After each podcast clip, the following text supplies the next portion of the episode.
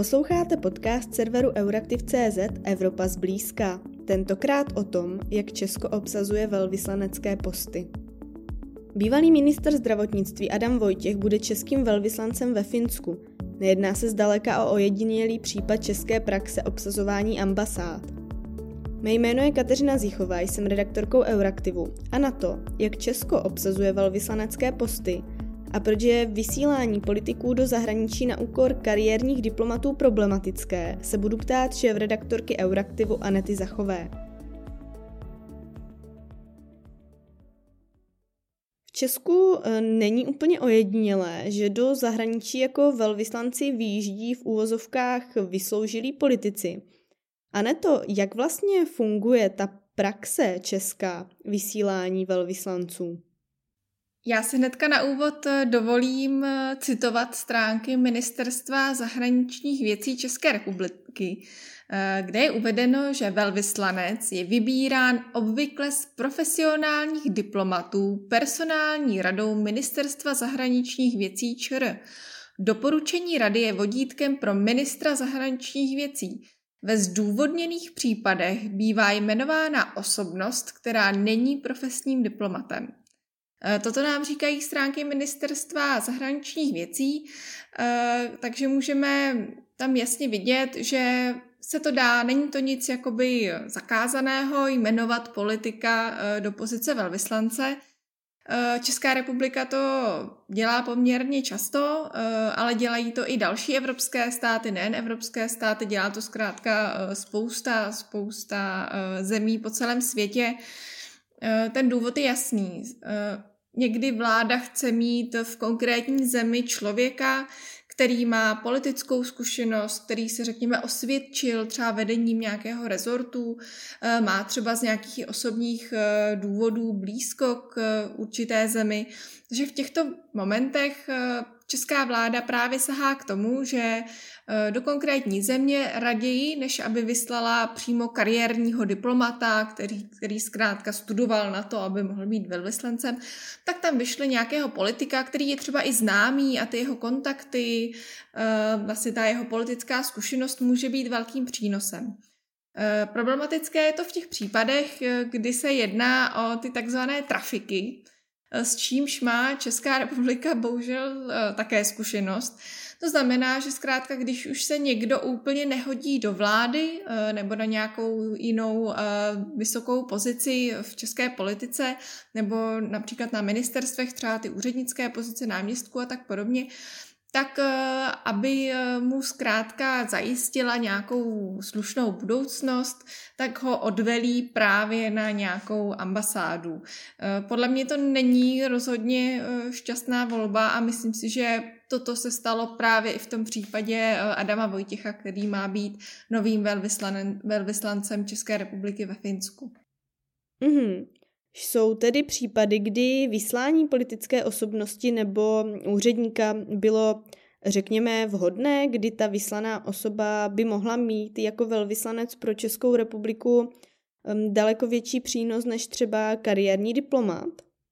Myslím si, že ideálním příkladem politika, který se stal později velvyslancem a byla to skutečně dobrá volba, je Jiří Šedivý, který dříve byl ve funkci ministra obrany České republiky v letech 2006 až 2007, to znamená v časech, kdy vládu vedl Mirek Topolánek. A on se potom v roce 2012 stal velvyslancem České republiky při NATO. Tam vidíme třeba tu jasnou vazbu, sice NATO není stát, ale vidíme tam tu jasnou vazbu, že ministr obrany, bývalý ministr obrany, který předtím působil prostě na ministerstvu obrany v úřednických pozicích, tak se stává vlastně ideálním vyslancem do takové organizace, protože kdo jiný než ministr obrany by mohl ideálně reprezentovat Českou republiku v Severoatlantické alianci, to znamená vyloženě jakoby ve bezpečnostní organizaci. Takže toto bych uvedla jako jeden z těch dobrých příkladů.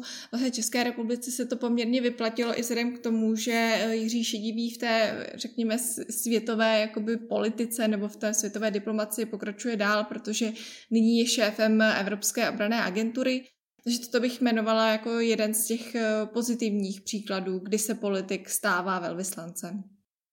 Ty jsi teď zmínila na to, jak to má tedy Česko s velvyslanci v mezinárodních organizacích? Koho máme při NATO nyní? Tak pokud se prvně podíváme na NATO, tak v NATO nás nyní reprezentuje pan velvyslanec Landovský. Toto jméno může být posluchačům dobře známo, protože známe Landovského pana herce, a toto je jeho syn, který vlastně dříve byl aktivní na domácí politické scéně v ČSSD a vlastně na ten post velvyslance v NATO byl, řekněme, odvelen poté, co neúspěšně kandidoval na primátora Prahy. Takže tady opět vidíme spíše, nenazvala bych to rozhodně trafikou, ale spíše takové jako uklizení člověka na nějaký dobrý post, protože je například schopný, ale zkrátka se mu nepovedlo prosadit v té domácí politice. Každopádně pan Landovský i předtím působil na ministerstvu obrany, takže tam je to opět trošku jakoby kompenzované tímto, ale možná bych řekla, že Česká republika by mohla do NATO vyslat i někoho jiného, komu by tam se možná dařilo lépe vyjednávat ty české zájmy. V té souvislosti mě napadá, jak to je s velvyslanci v Evropské unii. Víme, že tam funguje stále zastoupení v Bruselu, kde došlo vlastně v loňském roce k personální změně, protože odešel velvyslanec Jakub Dürr. Tak jak to funguje v Evropské unii? Co se týče Evropské unie, tak ano, my máme stále zastoupení v Bruselu, kde máme skutečně velký aparát úředníků, kteří se starají právě o reprezentaci českých zájmů v evropských institucích. Zastoupení vede Edita Hrdá. Jak jsi zmínila, tak Edita Hrdá nahradila Jakuba Dürra. Jakub Dürr dlouhodobě působil na ministerstvu zahraničních věcí. Byl to zkušenář v tomto ohledu i právě ve vztahu k Evropské unii, k evropské problematice. Tam zase došlo k takovému, řekněme, opačnému procesu, kdy politika vedla de facto k tomu, že Jakub Dürr skončil na tom velvyslaneckém postu. Bylo to dáno i jeho neshody právě s premiérem Andrejem Babišem kvůli blížícímu se českému předsednictví, kdy Jakub Dürr nesouhlasil s tím, aby se snižoval rozpočet na české předsednictví a vlastně, když to řeknu velice otevřeně, tak to nechtěl mít na triku tu ostudu, která teďka bohužel České republice kvůli tomu nízkému rozpočtu hrozí. Jakuba Dürra tedy nahradila Edita Hrdá, která předtím působila jako vrchní ředitelka Evropské služby pro vnější činnost pro Ameriku. To znamená, že ta její zkušenost s tou diplomací je rozhodně velká. Je super i ta její zkušenost z té Evropské služby pro vnější činnost, což je vlastně takový jakoby evropský diplomatický sbor. Takže je fajn, že máme nyní v čele stálého zastoupení právě diplomatku, která má zkušenosti z té evropské úrovni, ale opět stále zastoupení je spíše o prosazování českých zájmů v Unii, zatímco ona dosud prosazovala evropské zájmy ve světě. Je samozřejmě otázkou, proč třeba Andrej Babiš nebo vůbec vláda nesáhla po někom jiném. Já se trošku obávám toho, že řada jiných diplomatů řekla, že to zkrátka dělat nechce z těch důvodů, které jsem zmiňovala už právě v případě Jakuba Dürra, to znamená z těch důvodů rozpočtu.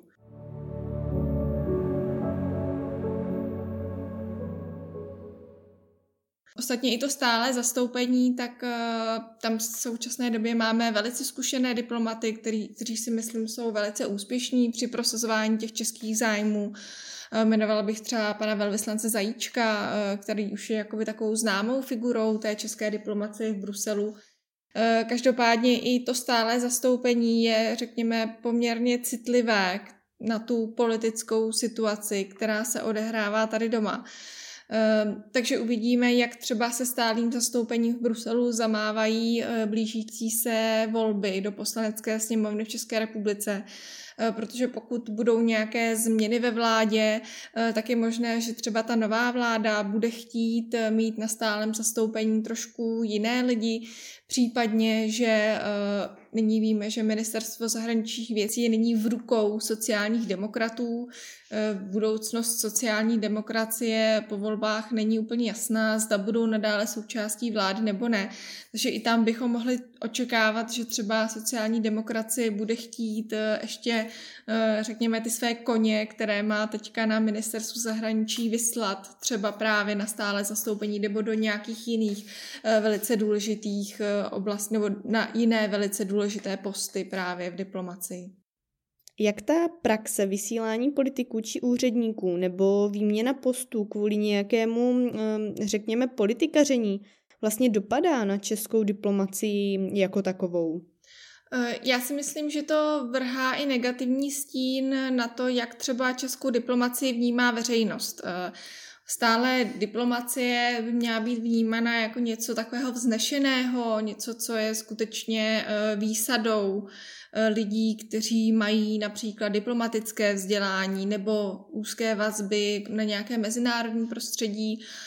A tím, že vidíme, že do teďka čela ambasády ve Finsku má být jmenován člověk, který skončil v působení ve vládě kvůli tomu, že nedokázal zvládat pandemii koronaviru, tak to skutečně vrhá negativní stín na vůbec jako diplomacii takovou a veřejnost pak může mít dojem, že Česká republika má po světě ambasády jenom kvůli tomu, aby tam zajišťovala teplé místečko a stálý příjem nějakým svým oblíbencům. Další problém samozřejmě je, že Česká republika nemá ambasády po světě jen tak, aby udržovala nějaké, řekněme, hezké kulturní vztahy s ostatními zeměmi. Velice důležitá je například ekonomická diplomacie, to znamená, ty velvyslanci mají možnost tam otvírat dveře různým obchodním dohodám, různým partnerstvím mezi třeba českými firmami a firmami toho dotčeného státu. To znamená, že opět, pokud tam máme člověka, který třeba neovládá jazyky, nemá žádné zkušenosti s mezinárodním vyjednáváním, tak to ve výsledku může České republice ublížit i ekonomicky. Takže to je další dopad a pak je tam samozřejmě i ten dopad politický. Například, pokud opět se podíváme na to Finsko, tak Finsko z toho, řekněme, geopolitického hlediska je pro celou Evropou vnímáno jako takový komunikační partner s Ruskem. Ty finsko-ruské vztahy jsou sami o sobě velice zajímavé, to znamená, že pro nás je jakoby důležité mít ve Finsku dobrého velvyslance, který tam je dobře třeba komunikuje s těmi finskými politickými kruhy a může tam třeba nějakým způsobem tlumočit to, co si myslí Česká republika, jak by třeba Finsko mělo komunikovat s Ruskem, respektive jak by měla Evropa skrze Finsko komunikovat s Ruskem. Takže i tam pak, já nechci Adama Vojtěcha rozhodně nějak podceňovat, ale nemyslím si, že on třeba má jakoby zkušenosti s vůbec nějakou geopolitikou a mezinárodním vyjednáváním v otázkách jako je energetika, bezpečnost. Pokud budeme mít na ambasádách bývalé ministry zdravotnictví nebo bývalé náměstky z různých ministerstvech, kteří sice byli šikovní, ale nějak neobstáli na domácí politické scéně, tak to rozhodně nebude dělat dobře celé zemi.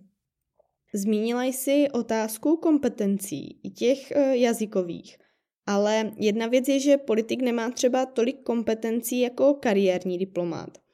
Avšak druhá věc jsou kompetence jako ty jazykové, které jsou přece pro vykonávání velvyslaneckého postu nutné. Nebo máme i takový případ, kdy velvyslanci chybí znalost jazyků? Příklady existují. Já jsem si přiznat, že jsem nezkoumala kompetence nebo respektive jazykové vybavení všech našich velvyslanců, ale třeba je to poměrně známo o velvyslanci, kterého má Česká republika v Bratislavě na Slovensku. je jasné, že na Slovensku asi úplně nepotřebujeme mít diplomata, který hovoří jako rodilý mluvčí anglicky. Každopádně vůbec mít diplomata, který nehovoří anglicky, je problém. Tady můžu být opravdu konkrétní, třeba slovenský, náš velvyslanec na Slovensku, pan Tuhý, jeho angličtina už byla mnohokrát i v médiích propírána, že skutečně není dobrá. I třeba pan Tuhý je jedním z těch příkladů, kdy ta nominace nebyla úplně vhodná, i když my samozřejmě se Slovenskem máme velice dobré vazby, padají tam nejsou tam žádné jazykové bariéry, takže to vyjednávání s tou zemí je opravdu mnohem jednodušší, ale i přesto bychom mohli mít na Slovensku někoho lepšího, když to řeknu takhle otevřeně. Pak samozřejmě je spousta zemí, kde ty jazyky jsou opravdu velice složité, takže nemůžeme třeba čekat, že by náš diplomat, řekněme, třeba i v tom Finsku, jako mluvil plynně finsky, to po něm zkrátka nemůžeme chtít, ale musíme aspoň trvat na tom, že musí umět anglicky, musí umět francouzsky, musí umět německy. To jsou ty klíčové vyjednavací jazyky. Pokud umí alespoň základně tím jazykem státu, do kterého je vyslán, tak je to samozřejmě velké plus. Takže na to bychom určitě měli při obsazování těch velvyslaneckých postů myslet, protože jazyk dělá skutečně hodně, jazyk je pro diplomacii nezbytný. A hovořit, pokud velvyslanec hovoří jazykem té země, do které je vyslán, tak mu to opět otvírá mnohem více dveří, ať už politických, tak i biznisových. Trochu mi z toho vyplývá, že ta praxe dosazování politiků nebo jiných osobností na velvyslanecké posty na úkor kariérních diplomatů je v Česku relativně častá. Tak jak z toho pak vyjdou ti lidé, kteří roky studují a stoupají po tom diplomatickém žebříčku, aby se v budoucnu stali kariérními diplomaty? Nehromadí se nám tady někde a jejich potenciál zůstává nevyužitý? Já doufám, že nehromadí, nebo alespoň o tom nevím. Každopádně vůči těmto lidem je to skutečně taková podpásovka. Pokud někdo fakt věnuje studium, věnuje několik let života tomu, aby se stal diplomatem a potom vidí, že mu nějaké to místo vyfoukne, třeba ministr zdravotnictví, tak to určitě není úplně vhodné a podkopává to i důvěru těch lidí vlastně v tu státní správu. I si myslím, že to může demotivovat třeba mladé lidi, kteří jsou v současné době na vysoké škole a zvažují, že by třeba se vydali tou cestou kariérních diplomatů. Ale pokud vidí, že se něco takového děje, tak radši budou třeba pracovat do soukromé sféry, než do státní, kde s tou jejich kariérou může zamávat nějaké zrovna aktuální politické rozpoložení v zemi. Já bych ještě jenom v této souvislosti ráda zmínila, že velice často do těch diskuzí vstupuje prezident republiky Miloš Zeman. Miloš Zeman je známý tím, že on velice rád promlouvá do toho, koho máme v té dané členské zemi. Tam je vlastně i to důležité procedurálně, protože prezident Zeman schvaluje to jmenování velvyslance. Vlastně ten proces je takový, že nejprve přichází návrh na vládu, schvaluje to vláda, následně to podepíše prezident a pak už zbývá jenom ten agreement té hostitelské země. Málo kdy se stává, že by ta hostitelská země nesouhlasila s vysláním toho velvyslance. Takže prezident si vlastně může rozhodovat o tom, kdo bude na jakých ambasádách. A vidíme, že Miloš Zeman to dělal poměrně často. Objevilo se to i třeba teďka v té diskuzi o jmenování Adama Vojtěcha velvyslancem ve Finsku, protože Miloš Zeman předtím několik měsíců odmítal vlastně podepsat ty jmenovací listiny.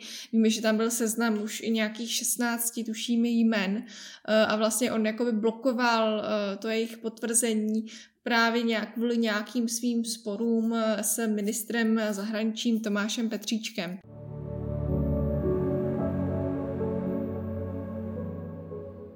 Takže i vlastně to, jak ta politika a skutečně nějaké politické šarvátky ovlivňují vysílání lidí do zahraničí, tak je demotivující pro kariérní diplomaty.